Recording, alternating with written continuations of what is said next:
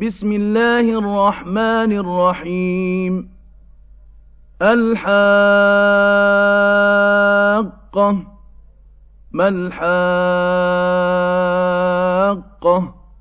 وما أدراك ما الحاقة كذبت ثمود وعاد بالقارعة فأما ثمود فأهلكوا بالطاغية وأما عاد فأهلكوا بريح صرصر عاتية. سخرها عليهم سبع ليال وثمانية أيام حسوما. فترى القوم فيها صرعا كأنهم أعجاز نخل خاوية. فهل ترى لهم من باقية؟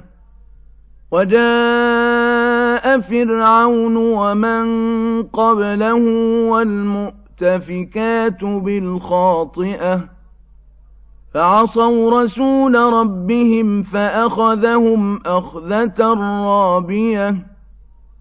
إنا لما طغى الماء حملناكم في الجارية لنجعلها لكم تذكرة وتعيها أذن واعية فإذا نفخ في الصور نفخة واحدة وحملت الأرض والجبال فدكتا دكة واحدة فيومئذ وقعت الواقعة وانشقت السماء فهي يومئذ واهية والملك على أرجائها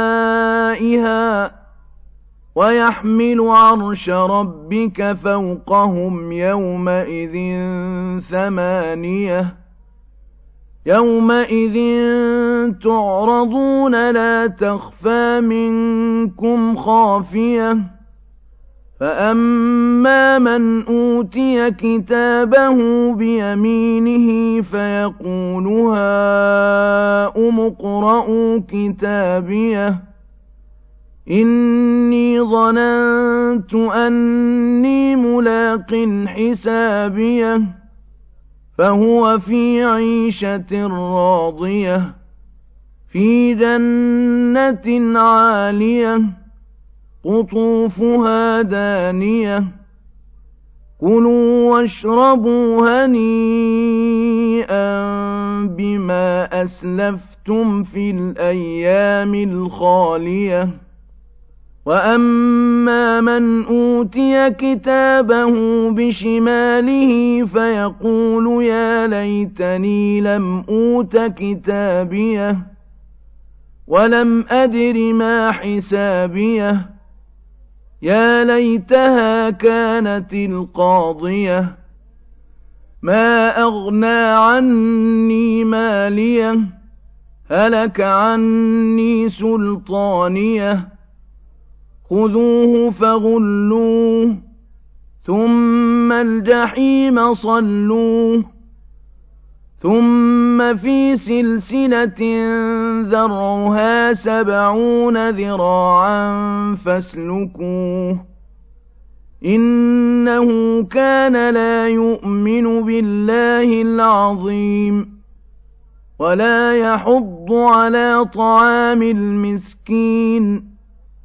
فليس له اليوم هاهنا حميم ولا طعام إلا من غسلين لا يأكله إلا الخاطئون فلا أقسم بما تبصرون وما لا تبصرون إنه لقول رسول كريم وما هو بقول شاعر قليلا ما تؤمنون ولا بقول كاهن قليلا ما تذكرون تنزيل من رب العالمين ولو تقول علينا بعض الأقاويل لأخذنا منه باليمين